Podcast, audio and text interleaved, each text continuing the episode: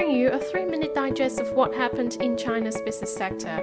This is China Business Now by 21st Century Business Herald. Hello, welcome to this edition of CBN Friday Special. I'm Stephanie Lee. 2023 is the first year after the 20th CPC National Congress, which is widely seen as the opening year for China to execute the new blueprint, and also a key year of hard work, laying the foundation for a decade of economic and social development in the country with the annual two sessions about to kick off in the weekend, which are key events in China's political calendar. The world is looking keenly for how the world's second largest economy will form its economic policies to shape the nation in the new era as it emerges from the COVID 19 pandemic. While markets are worried about a slowdown in Western economies, China's growth is poised to pick up this year. Last month, Goldman Sachs raised its forecast for China's economic growth in 2023 to 5.5% from 5.2% previously. The International Monetary Fund projected that China's GDP growth target for 2023 will be set at 5.2% as the country reopens to the world. Moody's Investors Service recently lifted its forecast for China's real GDP growth to 5% from both 2023 and 24, up from its previous projection of 4% for both years. Deutsche Bank raised its forecast of China's growth to 6% this year, up from 4.5% in its previous estimate. Robin Xing, chief China economist at Morgan Stanley, predicted that China's economy will expand 5.7% year on year in 2023, contributing to around 40% of global economic growth. Being bullish about the long term growth prospect of the Chinese economy and the potential of its huge consumer market, a number of multinational companies have recently said they plan to continue to expand their business in China this year. Last year, McDonald's opened 700 new outlets in China. The leading global food service retailer plans to open 900 more this year, more than doubling the number it plans to add in the US. Meanwhile, coffee giant Starbucks said its store count on the Chinese mainland is expected to grow to 9,000 by 2025, providing 35,000 new jobs. I remain more confident than ever that we are still only in the early chapters of our growth story in China.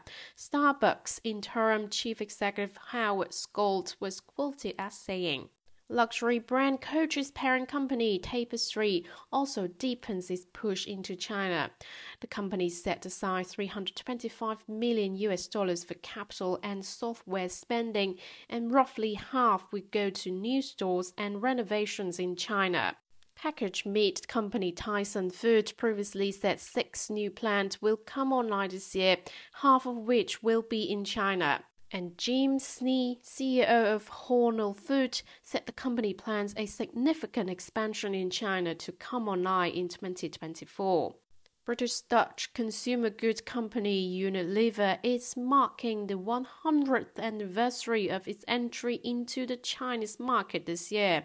The company plans to continue to increase investment in China. Top executives from an increasing number of big name multinational companies are planning to visit China in March, highlighting the significance of China in multinational companies' business plans, particularly amid subdued global economic prospects. Multinationals that have confirmed such visit plans include US based industrial conglomerates Danaher Corp, UK pharmaceutical company AstraZeneca, and France's L'Oreal Group. Volkswagen AG's chief executive visited China from late January to early February, while Apple CEO Tim Cook and Pfizer CEO Albert Bourla are also expected to visit soon. Ola Källenius, Mercedes-Benz Group AG's chairman, is also planning a visit to China. While some executives are looking to meet managers, local business partners, and visit local site operations, others are expected to attend business conferences in China that are planned for the coming months after the optimized COVID 19 response measures. Top executives weighing a visit to the China Development Forum in Beijing include Apple CEO Tim Cook, Pfizer CEO Albert Bourla, and top Australian miner Rio Tinto CEO. Meanwhile, the Boao Forum will draw top business leaders from other countries, including Andrew Forrest, executive chairman of Fortescue Metals Group, the world's number four iron ore producer. Meanwhile, foreign commerce chambers in China have strong expectations for this year's annual two sessions, expressing confidence in China's economic growth in 2023 and eyeing greater opportunities from Chinese modernization. Michael Hart, AmCham China president, said on Wednesday that the chamber is looking at China's policy direction as leading positions at state institutions are confirmed, while it is also interested in a number of reform policies guiding the financial, internet, and industrial sectors. Probably half a dozen US companies have said their CEOs are going to visit this spring, according to Hart. Most foreign companies consider China an important investment destination, and the nation continues to post higher returns on investment compared with the global levels, according to a survey by the AmCham in South China.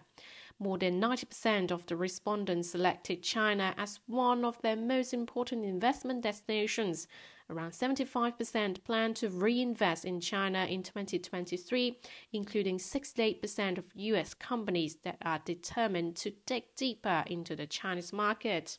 The survey also shows that China can provide a higher return on investment or ROI, with 76% of the companies reporting a positive overall ROI in China and 49% considering their overall ROI in China to be higher than their global benefits.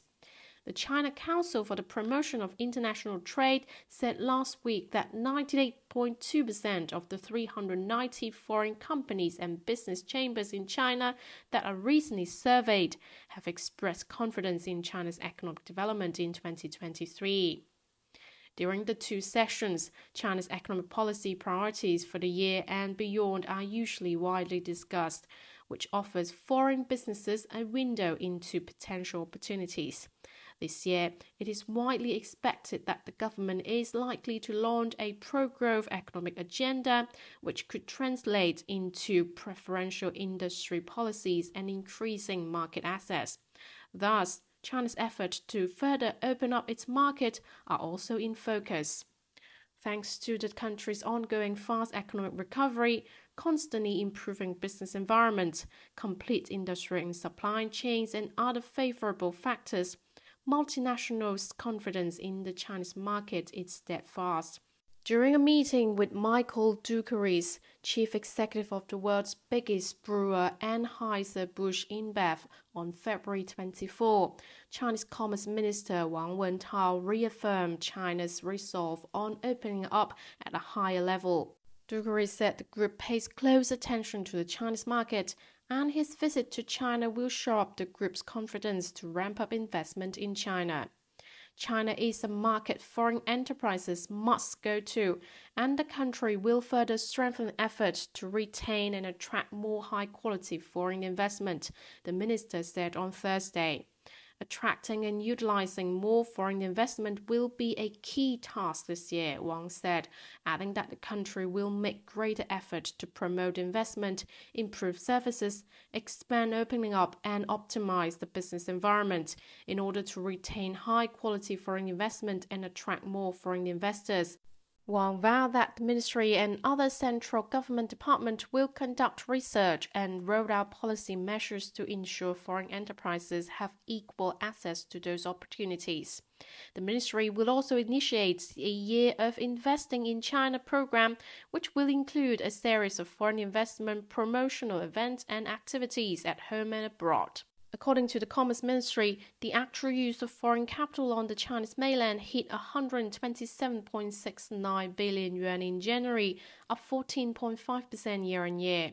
And last year, foreign direct investment in China remained stable and rose by 8% to 189.13 billion US dollars. China's economy is showing signs of a stronger rebound in recent months, with manufacturing sector posting its biggest improvement in more than a decade, service sector climbing, and the housing market stabilizing, providing a positive note for the two sessions. The manufacturing PMI rose to 52.6 last month, official data showed Wednesday, the highest reading since April 2012. A non manufacturing gauge measuring activity in both the service and construction sectors improved to 56.3. Both numbers beat economists' expectations. Other data has signaled a pickup in domestic demand. China's home sales rose in February from a year earlier, the first such increase since June 2021 as policymakers expanded support for the sector. Top leaders in China have pledged to prioritize growth this year, placing an emphasis on the role that domestic demand will play in driving the recovery. And China's finance minister Liu Kun said Wednesday that the economy is expected to recover this year, leading to increased fiscal revenue. Central Bank Governor Yi Gang said on Friday that China will work to consolidate the benefit of lower interest rates for the economy and will maintain reasonably ample market liquidity to support economic recovery. As another sign of confidence in China, foreign financial institutions are racing to expand their operations. The amount of northbound capital, foreign money flowing into China's A-share markets through Hong Kong, exceeded 150 billion yuan in the first two months of 2023, with that of January hitting a historic high of over 140 billion yuan. And that's it for today. Tune in next Monday on China Business Now by 21st Century Business Herald. Goodbye.